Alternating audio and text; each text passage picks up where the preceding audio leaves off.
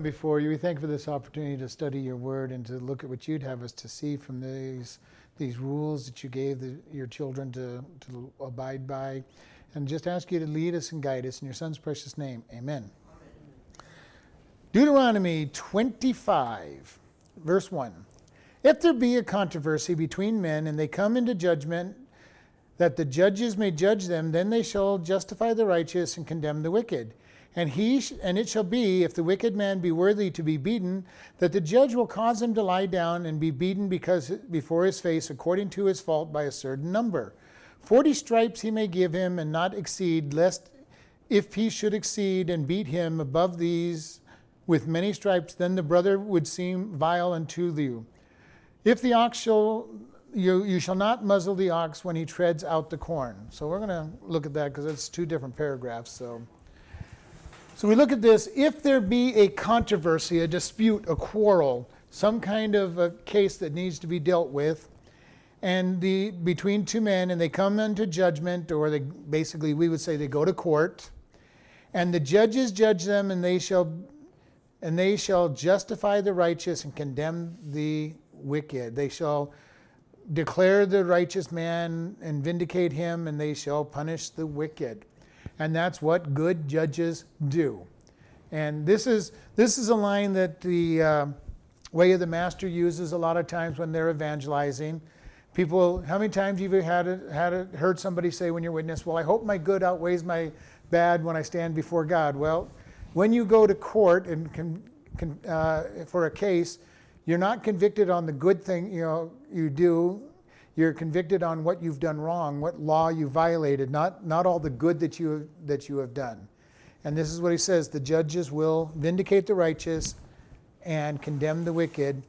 And it says, and if the wicked man has done something worthy of being beat, and so we look at this, there were basically three different judgments that could happen if you remember these different laws that we went in.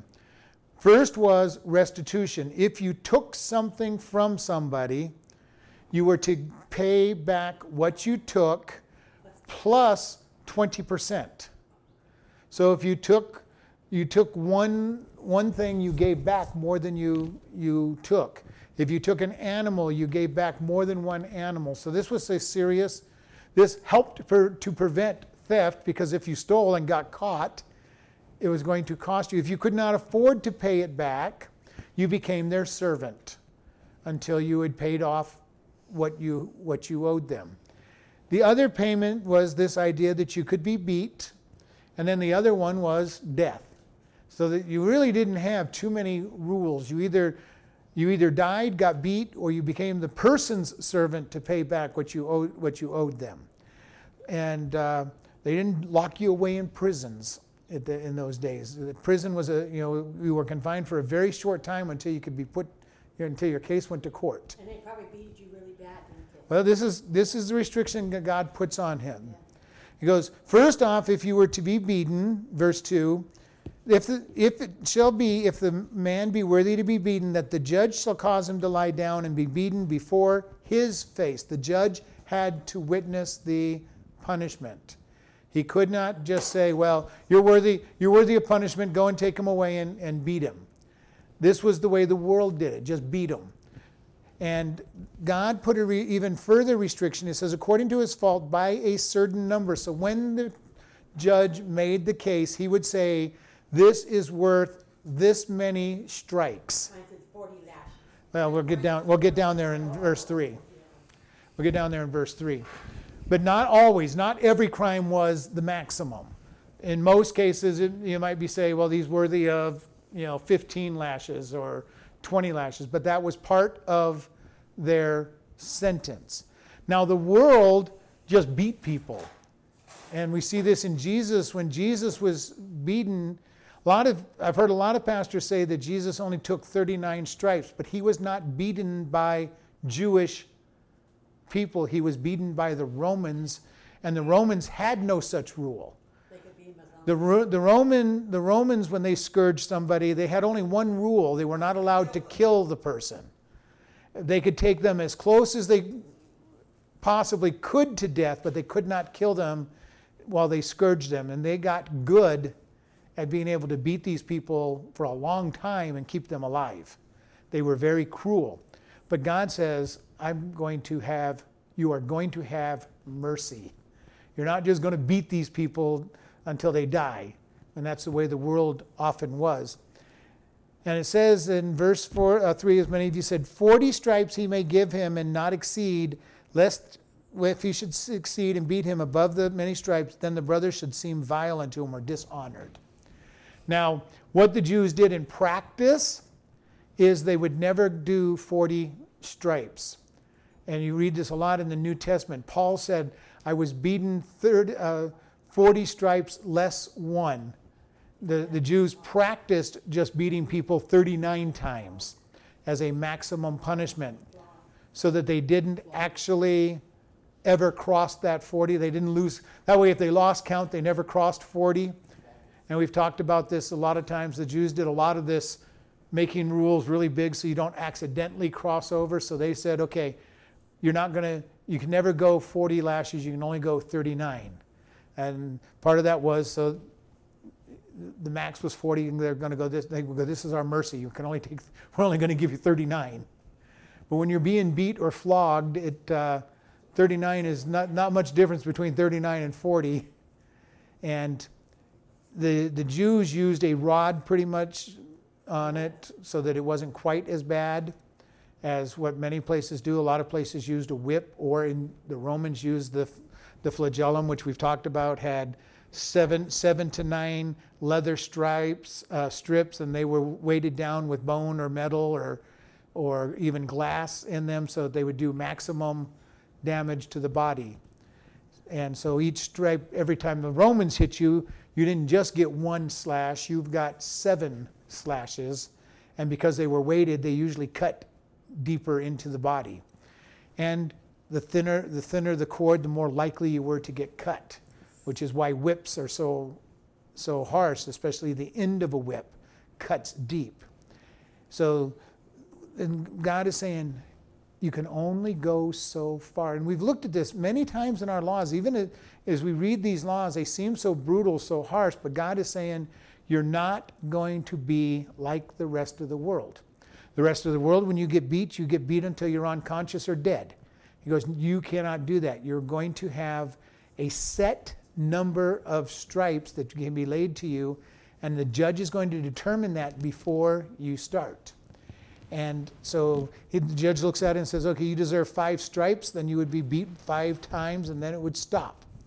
If he says you deserve 10, it would be 10, and then you had to stop and it had to be done in front of the judge. The judge just couldn't say, "Well, go ahead and beat him 39 times." You know, uh, he stole a penny, beat him 39 times. Is not what you were going to see. So each time, no matter if it was only five or ten, the judge would have to watch. The judge had to be there to watch.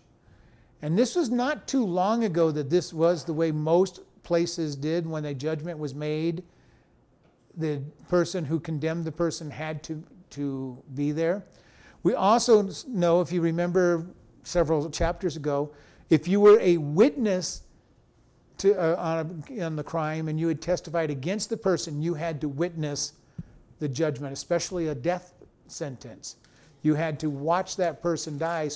And the idea was that if you had committed perjury and not gotten caught, that you were going to basically be haunted the rest of your life for what you had, the person's in, the innocent person's life that you had, had participated in. And this is what God's saying I'm going to have mercy, you are going to have mercy. You're not going to beat them un, until they're senseless. And then this one he kind of throws in, and this is interesting you shall not muzzle the ox when he treads out the corn.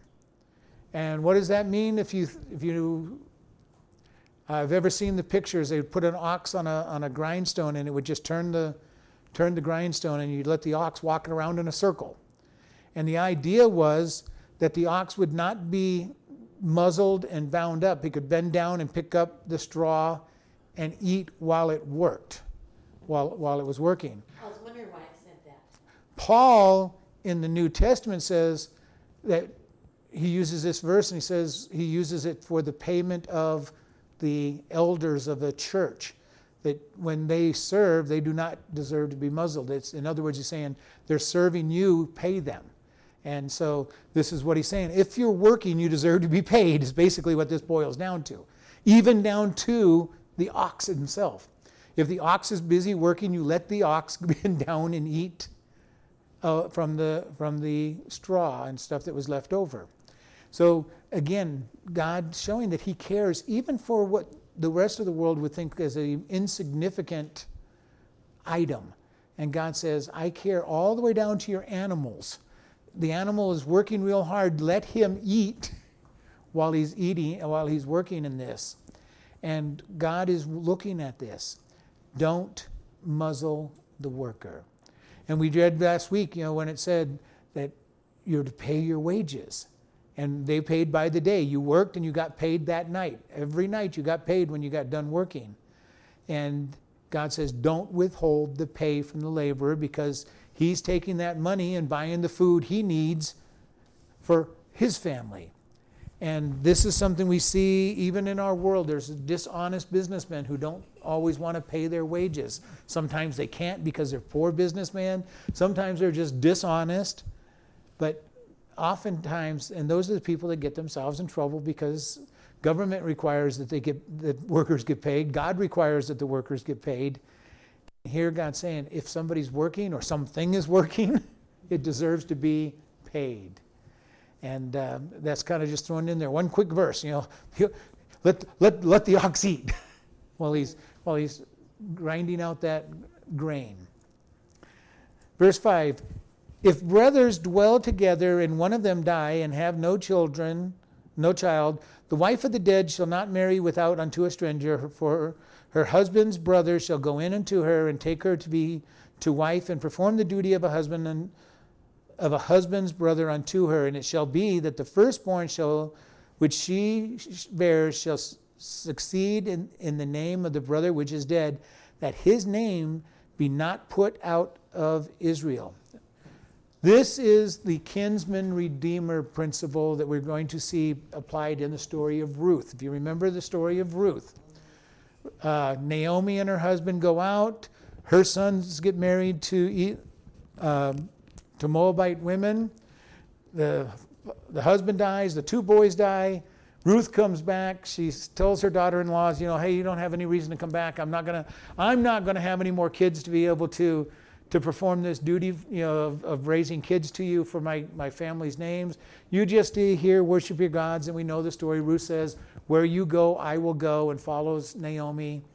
And Ruth is catches the eye of Boaz, who Boaz is a near kinsman, not the first kinsman, he is a near kinsman.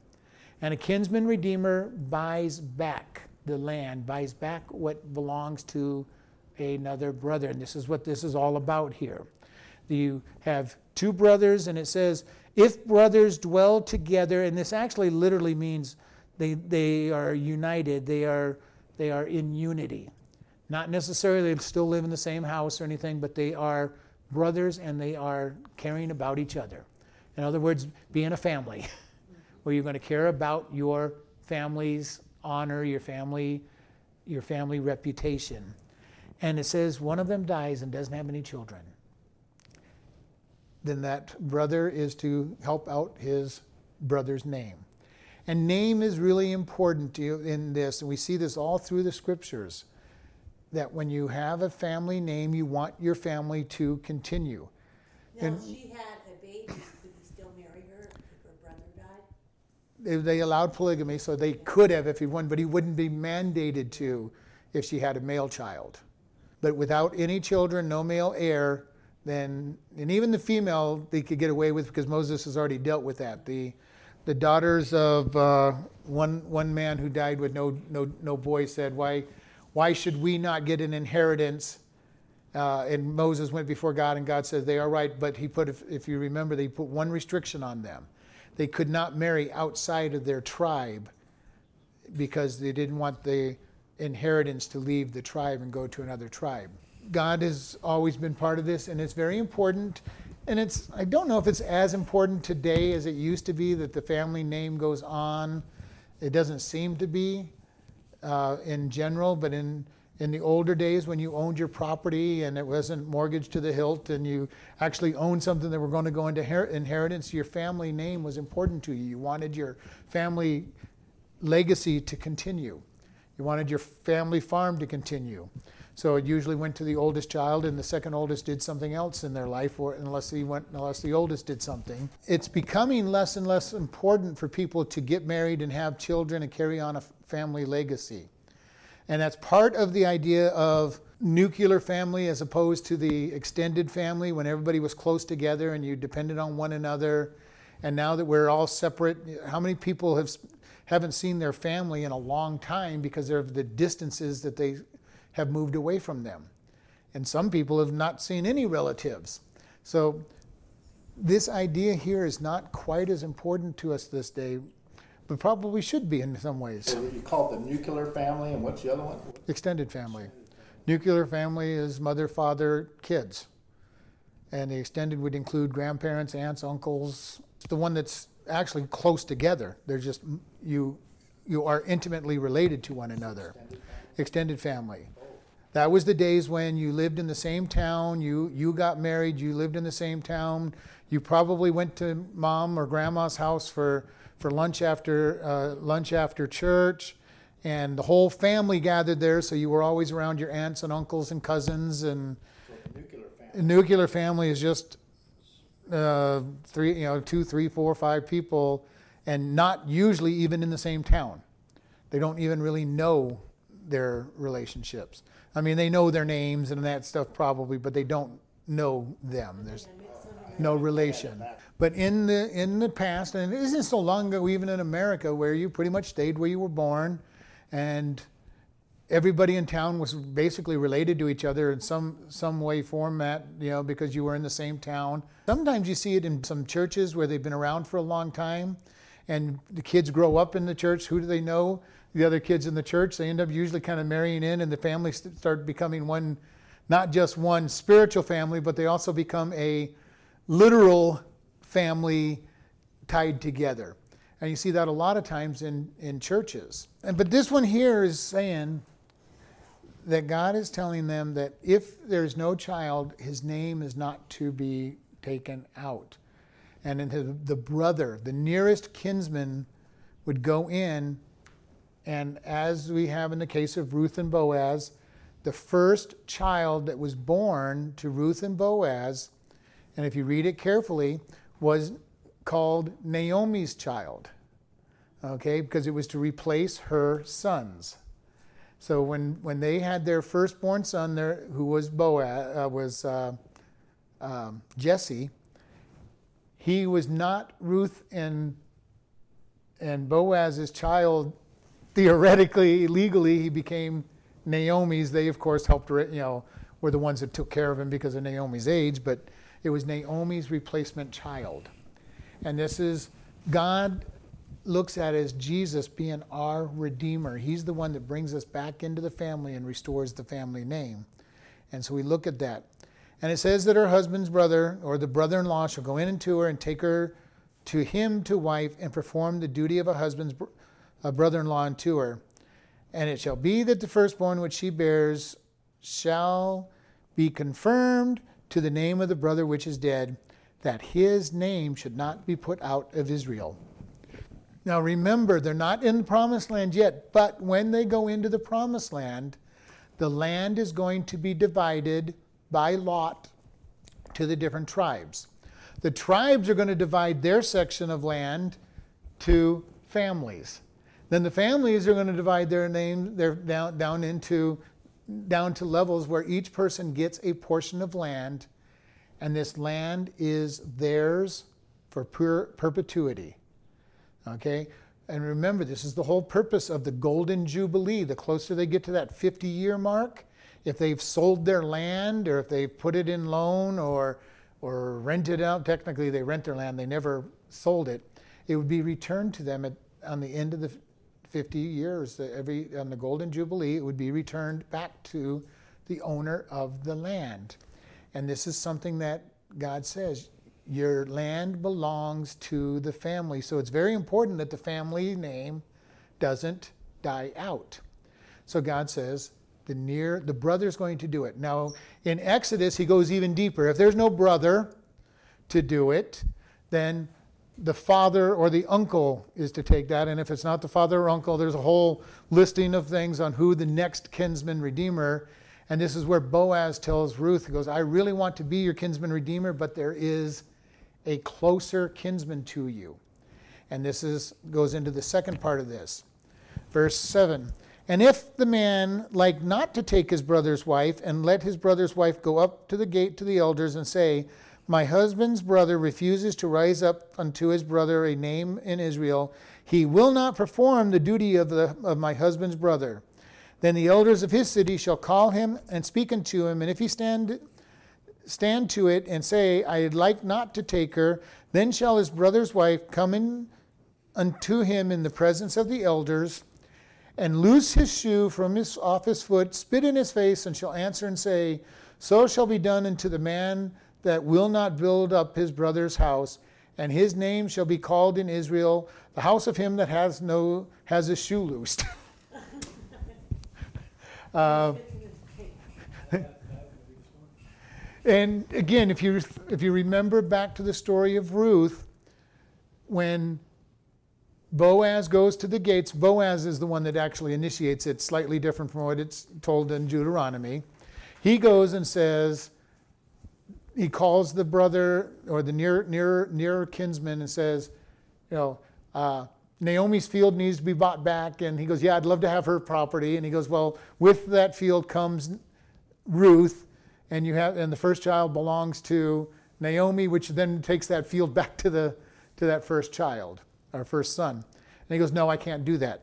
And if you remember in the story, the shoe is taken off, and it doesn't talk about the spitting in the face, but if it's following Deuteronomy law, his face, he would have been, had been spit in the face and his shoe taken off. And he says, I'm not going to do the duty. I'm not going to raise up a name for somebody else. And you know, this is something that we don't fully comprehend, and I can't imagine trying to do having to do this. You know, because number one, we don't have polygamy in our in our system and all of that. But the idea of this is an interesting idea that says the family's name is not going to be eliminated, and they were going to do what it took to happen. And this man, basically, it was an insult to him to say, No, I'm not going to keep my brother's name alive. And that's why he has this. Uh, this is serious. I mean, spitting in somebody's face is a, is a, it's always been a sign of total disgust. In most countries, it is about the worst thing you can do is spit, spit on somebody, and it is a, uh, it is a great dishonor. And the wife, the wife who was being rejected, or the, the sister-in-law who was being rejected, is the one that was supposed to do this. Now, obviously, by the time we get to the story in Ruth, some factors of this law have changed. And, uh, but this was a job, and it was a important thing for the brother to do to be able to protect his brother's line. And it's something that has been going on even before God puts it in the law. If we read back in Genesis, and we see Judah's got a son who dies, and he gives the he gives the wife to his other son. She and he dies, and he's got a younger son and says, "Wait for this son to grow up, and you'll get him." And he decides not to give her to him, and then we have a whole long story of her tricking him and and uh, showing up like a prostitute and and ending up being impregnated by Judah, and he wants to kill her for being a prostitute, and she shows, "Well, let you decide who's." Whose stuff these, uh, these are that, that I'm holding, and it happened to have been his. But it's always been out there because the name and the family line uh, lineage was always important. It was always important to have the, the family name honored. And this is God saying, He puts in rules for it. And He makes it a mandatory thing. He says, You're my people, and I want you to follow my rules.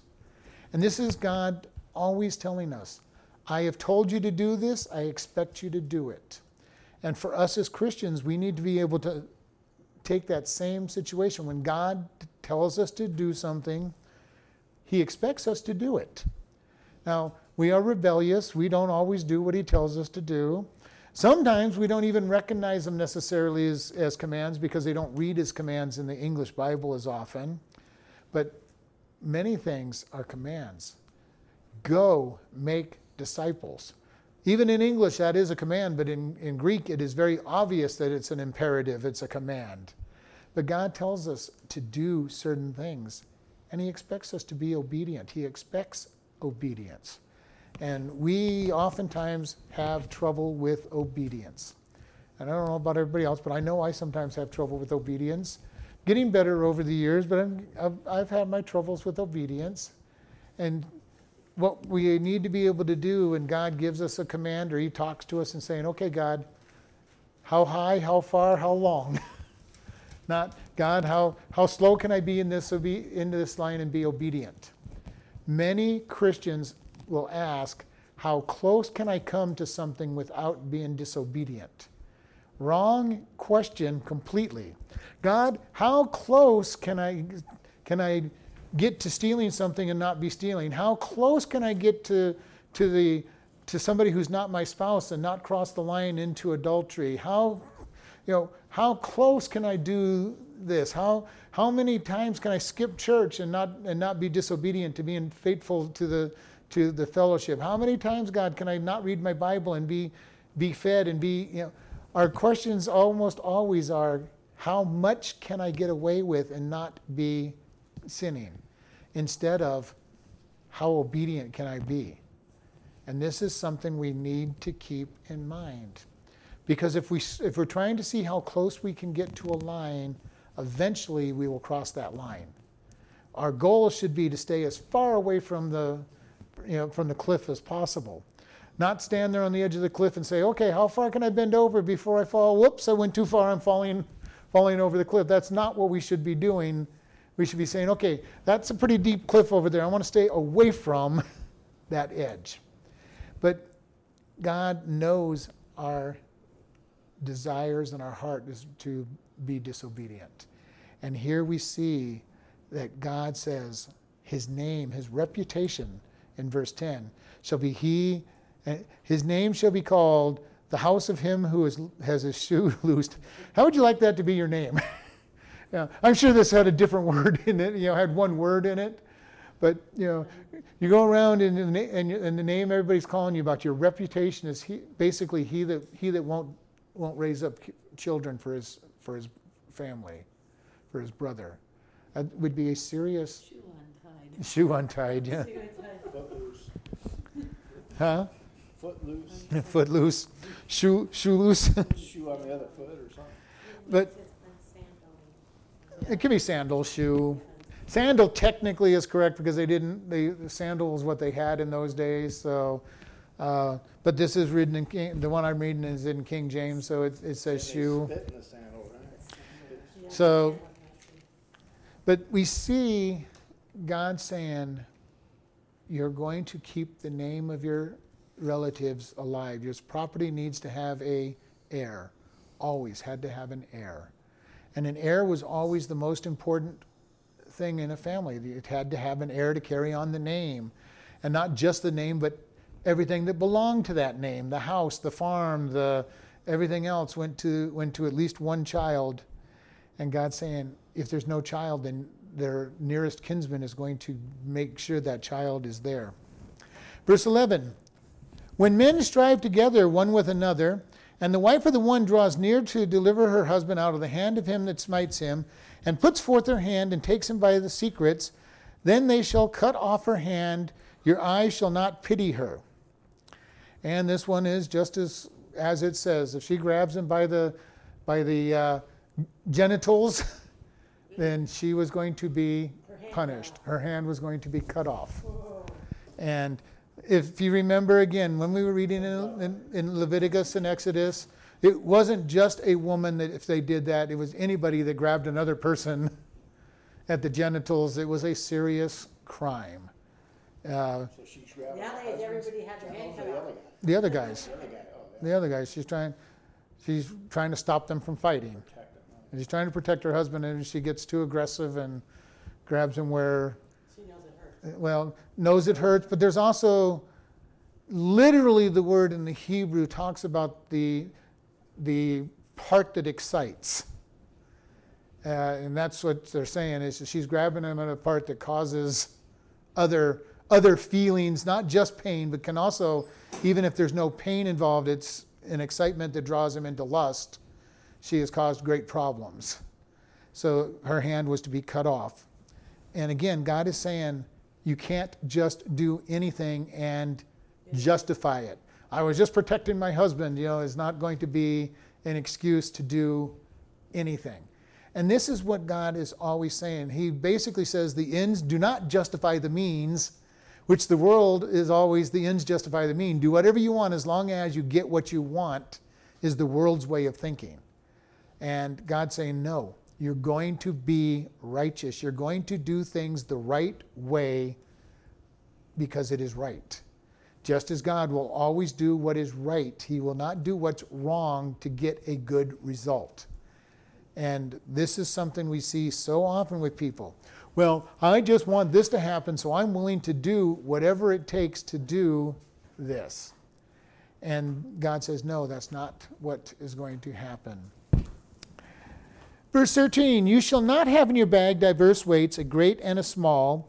You shall not have in your house diverse measures, in a great, a great and a small. But you shall have a perfect and just weight, a perfect and just measure shall you have, that your days may be lengthened in the land which the Lord your God gives you. For all that do such things and all that do unrighteous are an abomination unto the Lord your God. All right. This is very much what it's what it says. In many places, the merchants would have two different weights in their bag and they would look like the same one, but they would be shaved or hollowed or whatever. And when they bought something, they would weigh it with the light rock and, and say, oh, your, your 10 pound loaf of bread is only nine pounds. Okay, but they would say 10, they would put a 10 pound rock, a weight on it, and it was, and it, but it would weigh out at maybe nine pounds because the rock itself was lighter. Then they, when they got ready to sell that same 10 pound loaf of bread or whatever basket of wheat, they would sell it by putting an 11 pound rock on there and sell you 11 pounds of wheat, which is still only 10 pounds of wheat. Okay? And God's saying, you aren't to do business like that. You are to be honest. And then he talks about measures, and this would be literally what it sounds like a measuring cup, a measuring spoon. You weren't to have one that was slightly bigger when you were, you know, you're lending out to your neighbor and you use, a, use the little spoon, the one that eight t- tablespoons lighter than the other one, and then when you get it back, you measure it out with your big, you know, your big one and say, I want this filled. He's going, you're to be honest. You're to be just with one another. And this is something that even in our day, even though we don't use weights and measures anymore, we still need to be honest.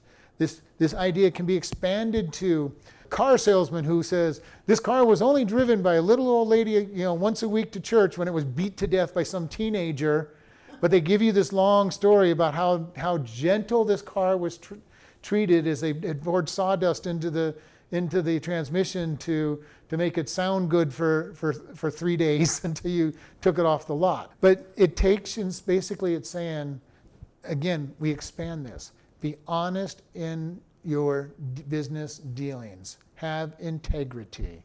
I have met people that say, well, we can say whatever we want to make a sale, it doesn't really matter. No, God says, be, have integrity. And I, I actually know one Christian businessman who said you could lie to the customers because they're not Christians. First off, how do you know they're not Christians? I mean, this is this is a Muslim ideal. You can tell tell non-Muslims anything you want, and you're not and you're not lying to them because they're not Muslims. And this is just it. God says we're to have integrity, not just to fellow brothers, but to everybody, because this is not saying you're to have just weights only with other Israelites. It is you are to have just weights and measurements only, only. You're to tell the truth, and this takes us back into the whole idea of what is truth, according to the Bible, is telling what you know about something. And if you don't tell what you know, then you've lied to them. You know that something is in, in its last legs and you don't tell somebody when you sell it and you sell it at a premium price because it looks good and it breaks two weeks later and you say, well, it was used, you got what you, you know, you know, you know buyer, buyer beware. But God is saying, be just, be truthful, be honest, always. And this is something that goes against our human nature. Our human nature is very much, you know, buyer beware. Uh, you know, if I can get away with it, it's good for me. If it, you know, we're selling this as is. And if somebody really emphasizes that as is, they're probably knowing something is wrong with it. But this is what God's saying. Be honest. If you know something is, is not in good shape, then you really need to be telling people there's yeah, the seat's missing. Yeah, we're selling you this car. It doesn't have an engine. Don't try to drive it anywhere. We're going to sell it to you, and we're going to sell it to you at a high price. Uh, as as is, you bought the car, no engine. Get it out of here. It's yours. No, we see this all the time in the in the world because they're trying to deceive you, and that and God and God is very clearly saying, don't be deceptive. Don't cheat people. And we see this over and all the, over and over. But he says, why should you do it? And I love this, that the days, uh, your days may be lengthened in the in the land which the Lord your God gives you. God rewards integrity. God rewards honesty. And this is one of the things we look at people who are godly. They tend to live longer, happier lives than people that don't do it. Now, is it an absolute fact that you're going to live longer and, and, and better? No.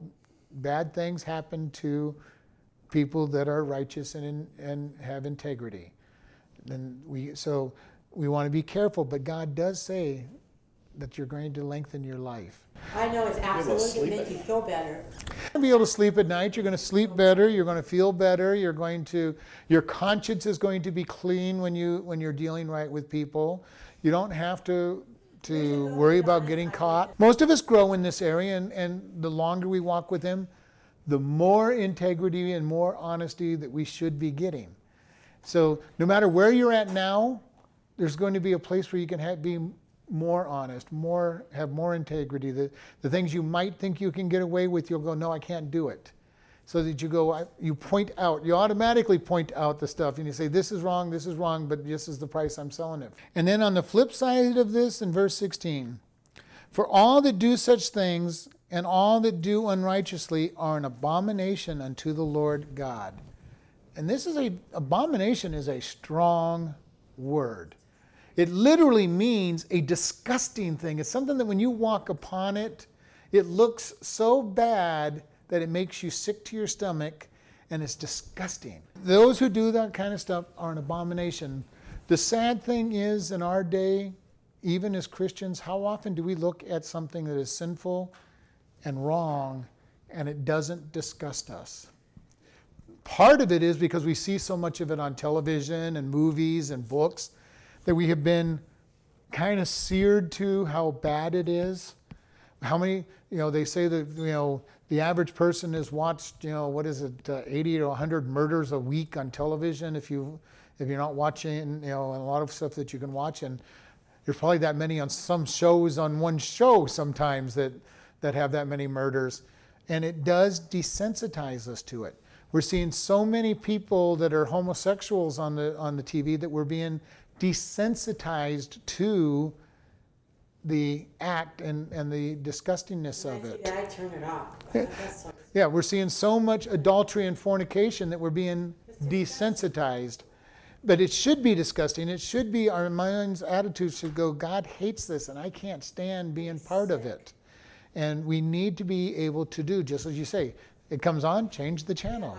Get, get rid of it. If more Christians did this kind of stuff to the shows that are being broadcast and actually lived as Christians and turned those shows off, the entertainment industry would stop making them because you, there would be very few people watching it. The problem is, too many Christians aren't disgusted on it. They live in a worldly, carnal lifestyle that says, oh, well, it's just, it's part of life. I'm going to watch it. Which is the huge debate that goes on. Is the, is the entertainment network reflecting reality or creating reality? And it's both. It really is both. They are pushing the envelope, and people accept it, and the more people accept it, the more it appears to be reality. Uh, they push it as far as they can, and the thing is, they always have. Not just the television industry, even back before that, when they were doing plays, they pushed the limits of whatever they were allowed in their culture to push in. There's nothing new under the sun, and much of what went on, we have new ways to deliver what is out there, but there's it's always been nothing new under the sun is very much a true statement. It's things have been worse than they are today. We are getting close to the, as being as bad as Noah's day, but it has always been the cycles. Righteousness and unrighteousness have come and gone, and we see it over and over all through history. The problem is that people don't study history or they read the revised histories that people have written. They don't read original documents and they just read people's opinions about it. And the old statement, and I believe that it comes from the Greeks, is those who, who do not know history are doomed to repeat it. People over the years, but it keeps getting repeated. And it's, it is true. It is true that we keep doing what has been done in the past, good and bad. But if we know history, then we can know what to do for the right. And if we don't know it, we'll probably fall into the wrong again. Mm-hmm. And this happens over and over again because history is important. Why do we do much of what we do in the Christian church? Most people don't know because they don't know church history. What we do in the, in the church is really not necessarily biblical, it is what we've done by tradition. And how many, how many times do we have people that have trouble with having a one hour service? If you go, you go slightly over an hour, people are like, you know, how, how come it went that long? And it's funny that just a few years ago, there was a pastor who said that there's going to come a day when people will not, be, will, to, will not tolerate a three hour service. And he thought it was a big deal that they wouldn't tolerate the three hour service. And that meant that they were going over three hours in a norm. And in, in our church, we're pretty good. People don't get too upset when, when I go over an, over an hour. But I have seen churches where if the pastor goes over an hour, the church service goes over an hour, there you got people who will literally walk out because it went too long. But again, it's what are you willing to do? What is important to you? Verse 17. Remember what Amalek did unto you by the way when you were come forth out of Egypt how he met you by the way and smote the hindmost part of you, even all that were feeble behind you when you were faint and weary, and he feared not God. And this is a story, this is the only place where this story is mentioned. Now, we do know that the children of Israel fought with the uh, uh, Amalek, and it was their first really big battle, and that's where when Moses held up his hands, they were they won, and when his hands dropped, they oh, yeah. they fell. And Aaron and and Hur held his hands up so that they would be able to, to win the battle, and they won the battle. This goes into why they fought the battle, and it's the only place it's mentioned, and they did it because Amalek, very cowardly, went after the old and feeble at the end of the line because you know how on a long line the, the fast ones would get someplace first and the, the slower, weaker ones would kind of drag out. And they're saying, Remember what he did to you. He, he went after the weak. And this is, this is Satan's strategy. Satan likes to attack the weak Christians, the ones that get out of fellowship, the ones that hang off by themselves. And this is why it's very important. If you are not reading your Bible, you are not praying, you are not in fellowship with other believers, you most likely will fall by the wayside at some point. And this is one of the reasons that I, am concerned because I've seen it over the years. People come in, they're really strong for God, they seem to be on fire. Next thing, they start going to less services and less services. Next thing you know, you haven't seen them. Then you see them two years later and you ask, Well, where are you going to church? Oh, I haven't been to church since I left, left that church. Well, why not? Well, I don't know. I just got too busy or what. You know, and they give you a whole long list of stories, but Satan will pick off the person who is isolated. You will not stay on fire for God isolated. It happens.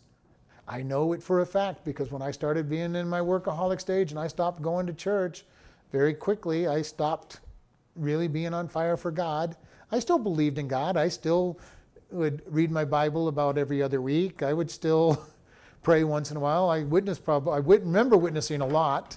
I think it was because I was convicted every time I witnessed. that I would think to myself, what a hypocrite, you haven't even talked to God, and now you're telling these people they need to know God. But this is the way Satan works. When you isolate yourself and drag away from the rest of other people, you're going to be a target for the enemy. And part of our job as Christians is to reach out to those who are falling away. And I've shared this with people. I, as a pastor, can go out and talk to people, and they go, okay, you're just doing your job. Now, I would talk to them even if I wasn't the pastor and give them a card or whatever. But you know, if the body members actually reach out and make a call, call or a or a letter and saying, "Hey, I just missed you. Come on back." A lot of times that has more impact on somebody than the pastor calling them because they expect the pastor to call them. You haven't been there for two weeks, you know, three weeks. They expect the pastor to call, check in on them. They don't necessarily expect the rest of the body to do that. And it's important for us to reach out and guard those that are feeble and walking, falling behind. Help them, encourage them. Because in Hebrews we're told, forsake not the assembling of yourselves together, and so much more as you see the day approaching. One thing I hear so often from people is, well, you don't have to go to church to be a Christian. Well, that is true. You do not have to go to church to be a Christian. I hear that a lot. If you want to be walking with God, you're going to have to be in the church because you will fall flat on your face if you're not walking with God. And I'm not, I'm not even going to say you might not. I say you will. Because in 40 plus years of walking with God, I've watched people get away from the church and fall flat on their face. I can't think of a single person who has grown and not been part of the church. Somehow, somehow, some way be part of a church, even if it's just a small two or three member body together.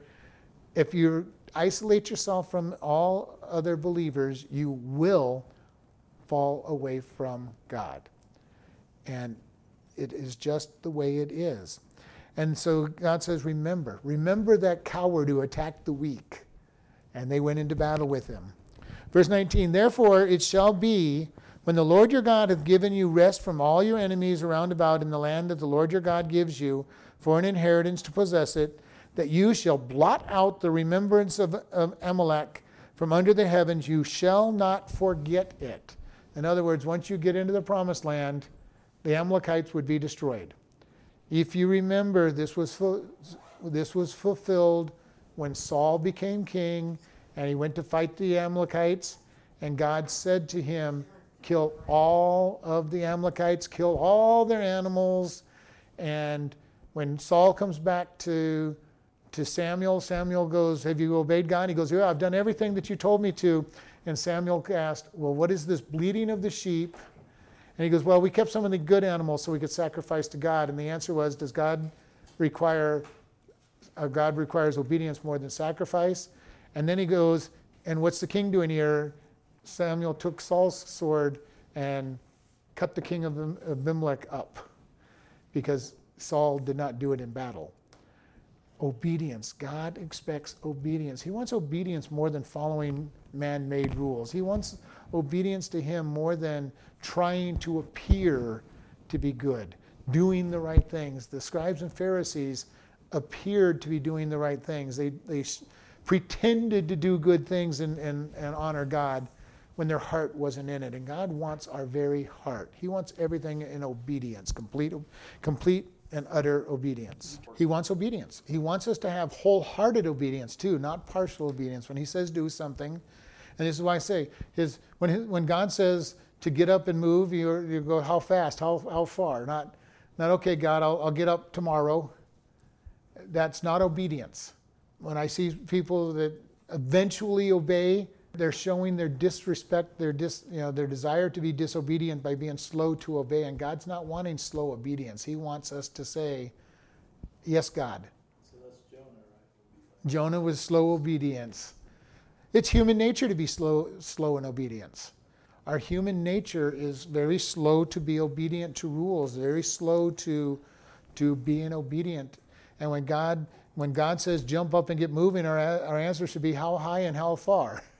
Not, okay, God, I'll, I'll get to it eventually when I feel like it. And yet, for many of us, that is our answer to Him. God, I'll, I'll obey you when I get, get around to it. And God saying, No, I want it now. It's kind of an amazing thing. So often, we have two different sets of rules. We expect everybody to be kind to us, and we want God's mercy and His grace as much as possible, but we don't want to apply the same terms to other people. And we need to understand that God is expecting us to be obedient, and He's going to be merciful, and He's going to be grace, full of grace, and we need to be like that to others. We need to be showing people as much grace as we want to see, as much mercy as we want to see, at least, if not more, because we should be the same way. We should be showing God's love to them in a way that lifts them up. And grace is so wonderful. It's something we don't deserve.